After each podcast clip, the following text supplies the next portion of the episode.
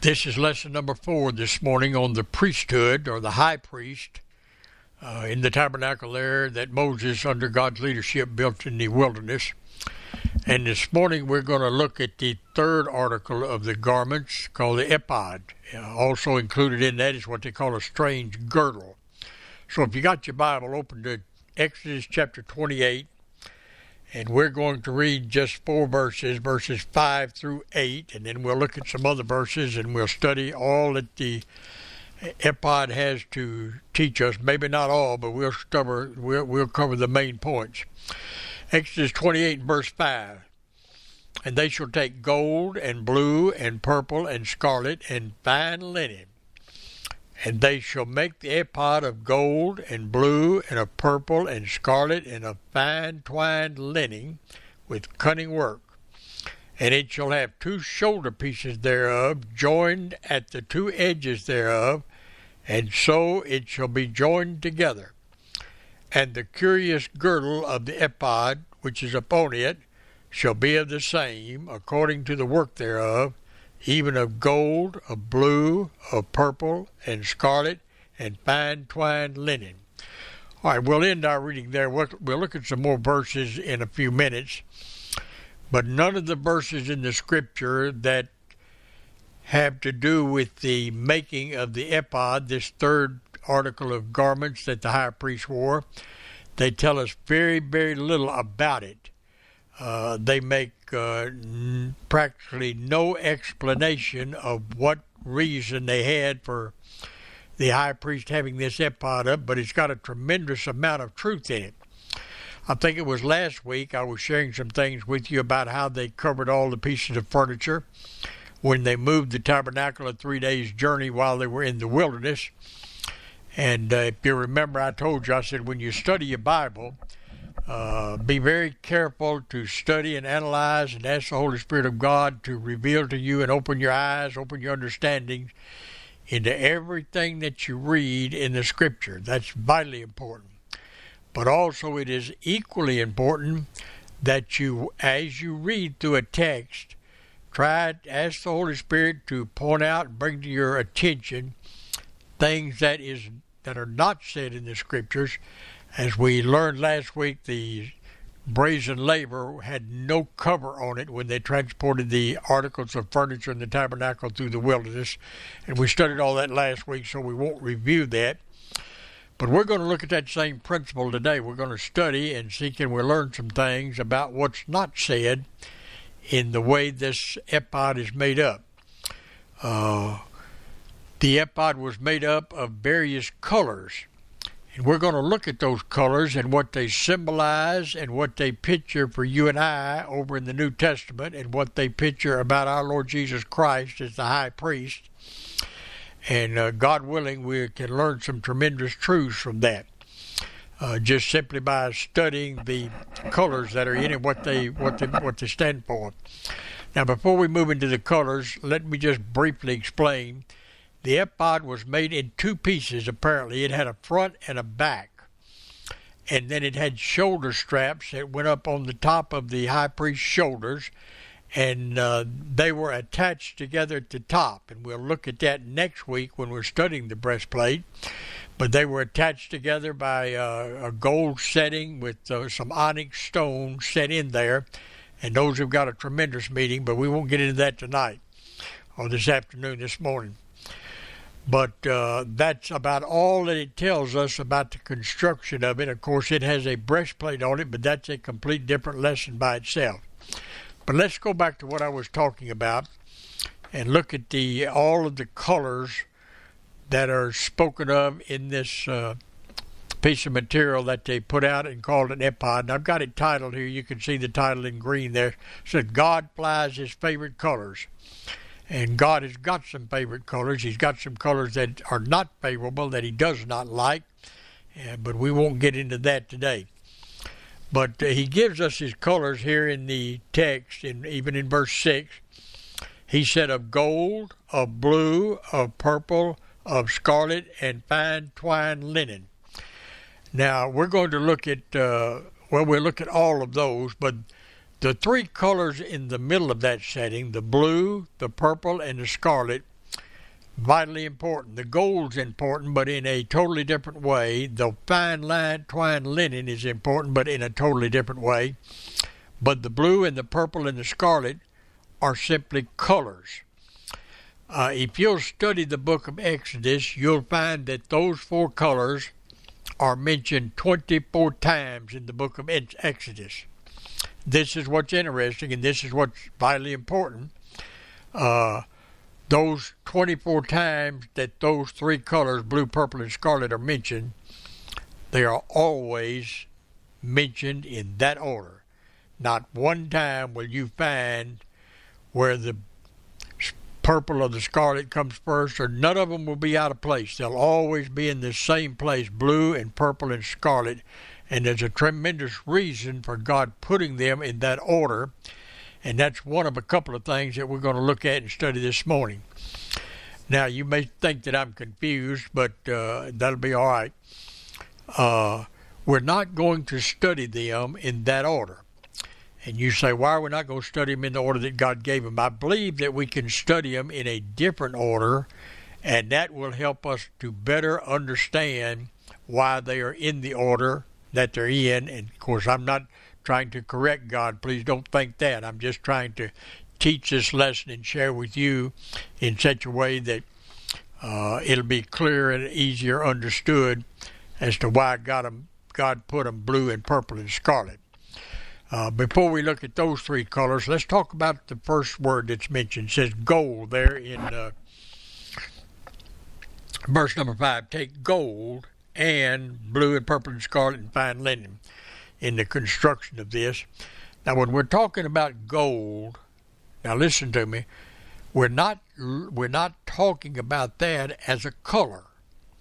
It's got color. It's a gold colored. It's a bright yellow. I'm not saying that, but in this context, the the the color of it is not what's important. We're talking about a pure piece of gold that's going to be interwoven into this ephod. And of course, you know we've studied this numbers of times through the through the tabernacle. Uh, gold is a picture of deity. Uh, it's and it's going to be woven throughout this uh, uh ephod that we're studying here this morning. Now, let me say this, make a note of this.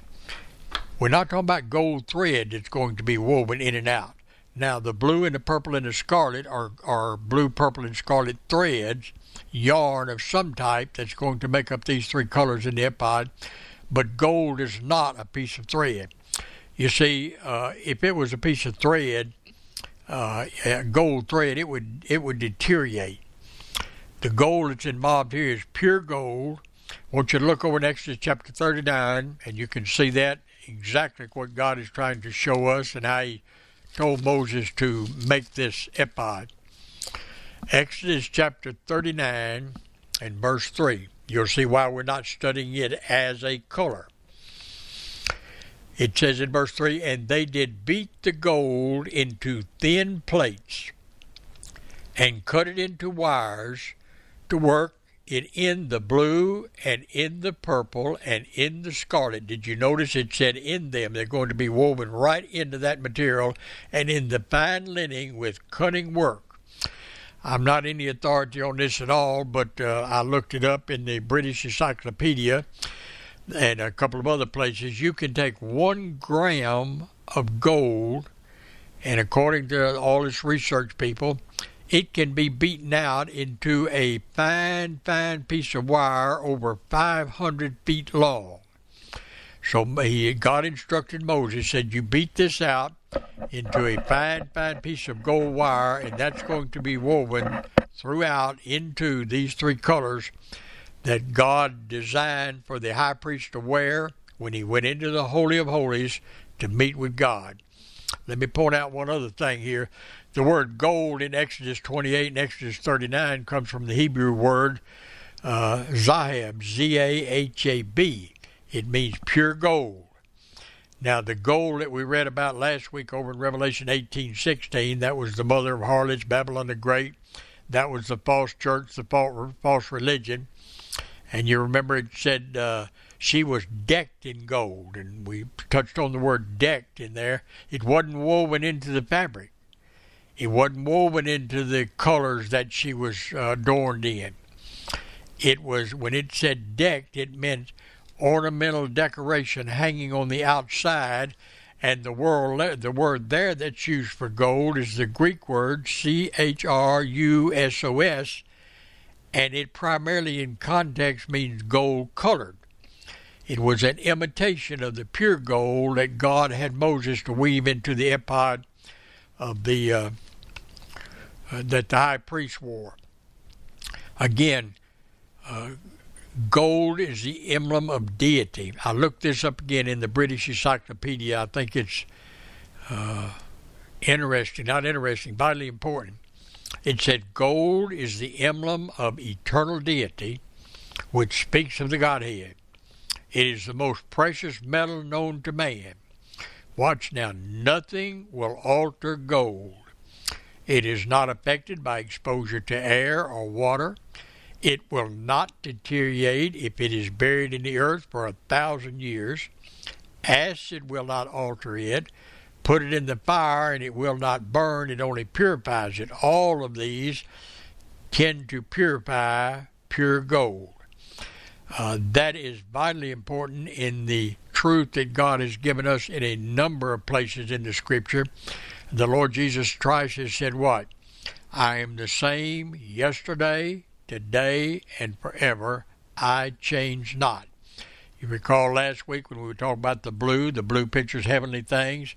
We talked about the blue. You look up at the sky, it's blue, it's beautiful, it's amazing. No one's ever been able to understand what the sky is and why it's really blue, but God tainted it blue when He hung the uh, universe. And uh, even when the storm clouds come in, they're gray and black and dark, and the thundering and the lightning, and they, they cause us to have some fearful minutes sometimes when storms are coming. Yet all during that time when those storm clouds are there and the lightning's rolling and the thundering's clapping, if we could get up above those clouds, the, the blue sky is still the same as it was before that storm cloud came in. Again, let me repeat the scripture. God said, I am the same today, yesterday, and forever. Thank God our Lord Jesus Christ never changes.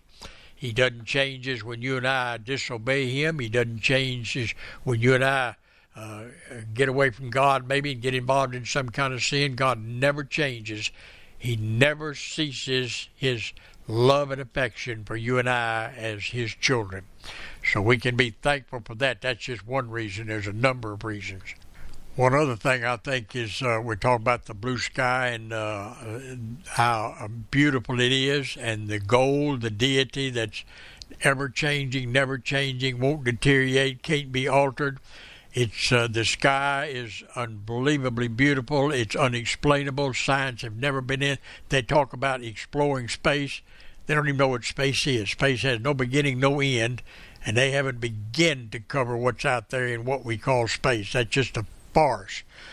But as beautiful, as unchanging, as unbelievably beautiful and well organized in construction that it is, if you look in Isaiah chapter 40, there's an interesting verse that uh, tells us mountains about our Lord Jesus Christ. Uh, look in, uh, yeah, Isaiah chapter 40, verse 25.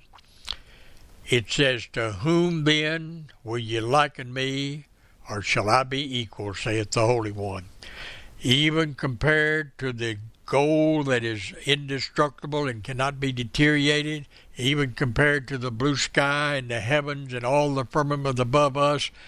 The scripture says, Whom shall we compare our Lord Jesus Christ to? Nobody. Nothing can he be compared to. We, we're going to be amazed, brother, when we get to heaven and we're going to see him face to face and we're going to be like him because we're going to see him face to face. Uh, one more other item before we move on to this color of the blue talking about that gold and all that it represents and all that it pictures. You remember we've used this verse a number of times. Peter over in First Peter chapter one, he said, "The trial of your faith is what much more precious than gold that perisheth, though it be tried with fire." God puts a high, high premium, brother, on you and I living by faith. God said it's much more precious than gold. It's much more precious than anything you can compare it to. All right, let's look at the color blue. As we've already studied last week, the blue is symbolic of heaven. Just look up at the sky. Uh, now, why God made it blue, I, and how He made it blue, He didn't see fit to explain that. But uh, over in Ezekiel chapter 1, verse 26, it makes it plain that it is blue by design. It says, And above the firmament that was over their heads was the likeness of a throne as the appearance of a sapphire stone. A sapphire stone, the primary color in the sapphire stone is a beautiful, beautiful, beautiful blue. So the, the sky is a picture of heaven. It's a picture of heavenly things. You put the blue and the gold together side by side, intertwined, woven together. However you do it, doesn't make any difference. The gold pictures deity, the supreme and eternal God, and the heaven teaches heavenly things, divinity, the, the attributes of a supreme and eternal God. So you put them together, you've got a combination of deity and divinity. Let me point out this verse before we move on. I think it's a bit of blessing to me. Hopefully, it will to you. It just it it magnifies our Lord Jesus Christ. It magnifies the God of heaven in creation. Look in Isaiah chapter 40 and verse 22. It says, It is he that sitteth upon the circle of the earth, and the inhabitants thereof are as grasshoppers that stretcheth out the heaven as a curtain and spreadeth them out as a tent to dwell in. Tells us that uh, uh, he that sitteth upon the curve of the earth, we all know circle of talking about God of heaven, that one day in eternity past, when God was creating the heavens and the earth, God hung them out there like a curtain, put them on the circle of the earth, and they're still there today. They've never been changed. They're a picture of our Lord Jesus Christ. But one day, the end time's coming. Let's look at what's going to happen. Turn to Hebrews chapter 1. Hebrews chapter 1. We just read where God spread them out as a curtain. Now look in Hebrews chapter 1. Let's begin reading in verse 10. This will amaze you. This will thrill you if you think about it. And thou, Lord, in the beginning has laid the foundations of the earth, and the heavens are the works of thy hand.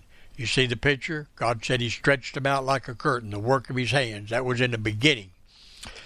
Verse 11 They shall perish, but thou remainest, and they all shall wax old as doth a garment, and as a vesture, piece of clothing, shall thou fold them up, and they shall be changed but thou art the same, and thy years shall not fail. God says, I'm the same yesterday, today, and forever. But the heavens are just a picture of our Lord Jesus Christ. They're not our Lord Jesus Christ. And one day, God, when it's all said and done, God's going to fold the heavens up. They're going to be changed. He's going to put them away. And all of you know, without turning there, we go over to Revelation chapter 22. It says there's going to be a new heaven and a new earth.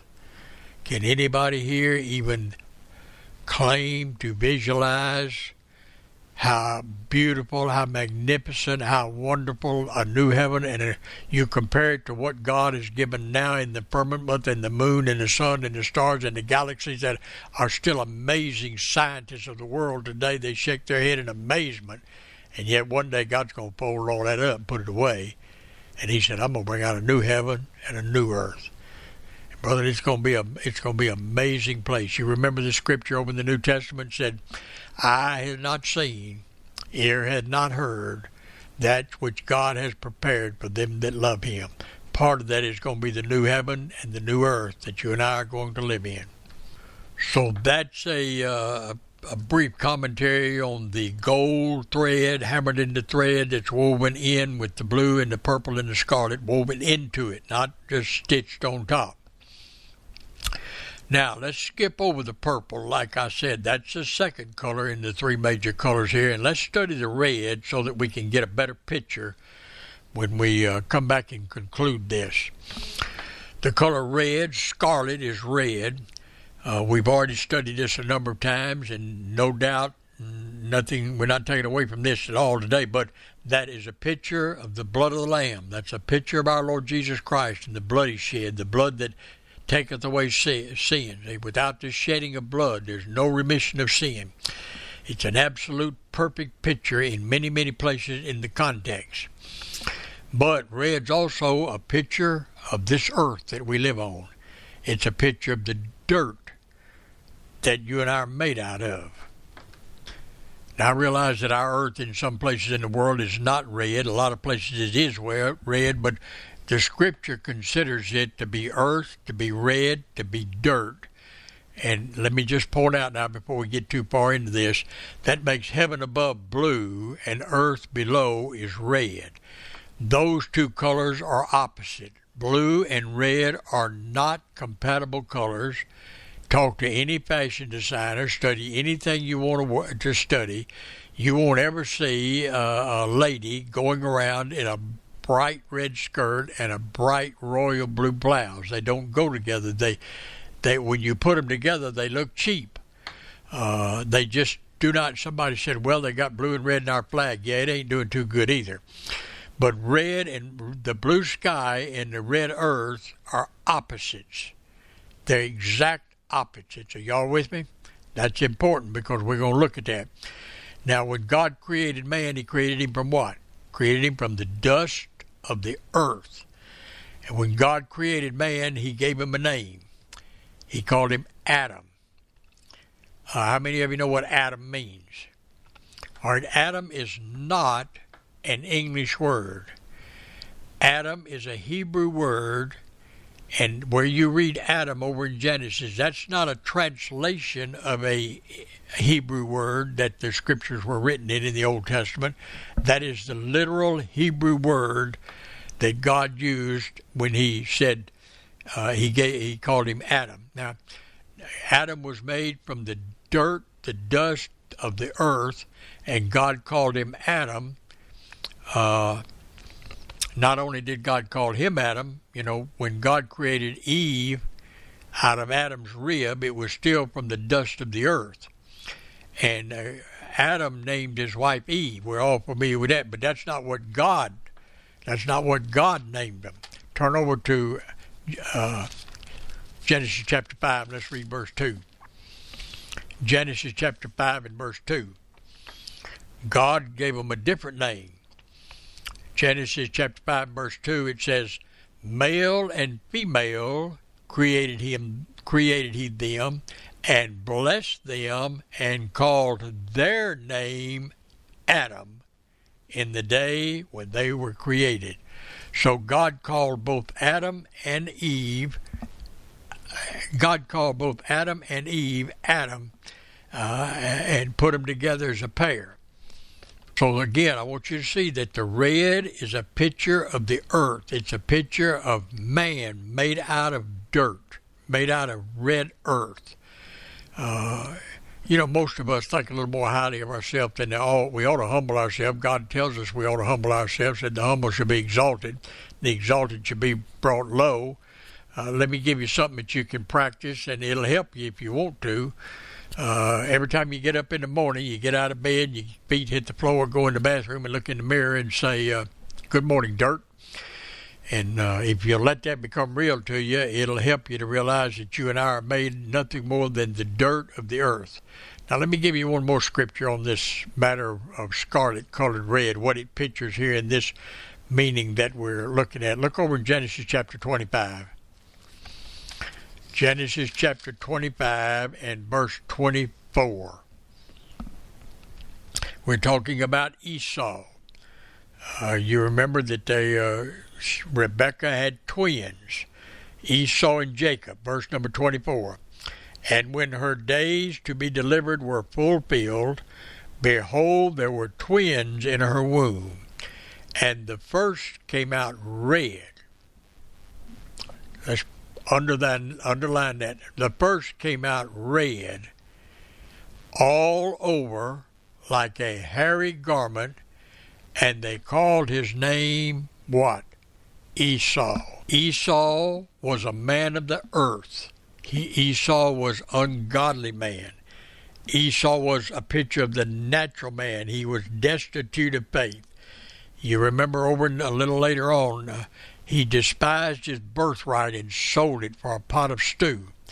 Uh, but what I want to emphasize here today is that the color red symbolizes, pictures a man of the earth, a man made out of dirt, a man as worthless as anything on the face of this earth can get. So I want you to see again before we move on to the work the color purple. The heaven, the blue represents what? Represents heaven. Speaks of God. God's abode is in the heaven, in the third heaven. God got an abode there where he still sits on the throne. And our Lord Jesus Christ is there even this morning as we teach this class and you listen.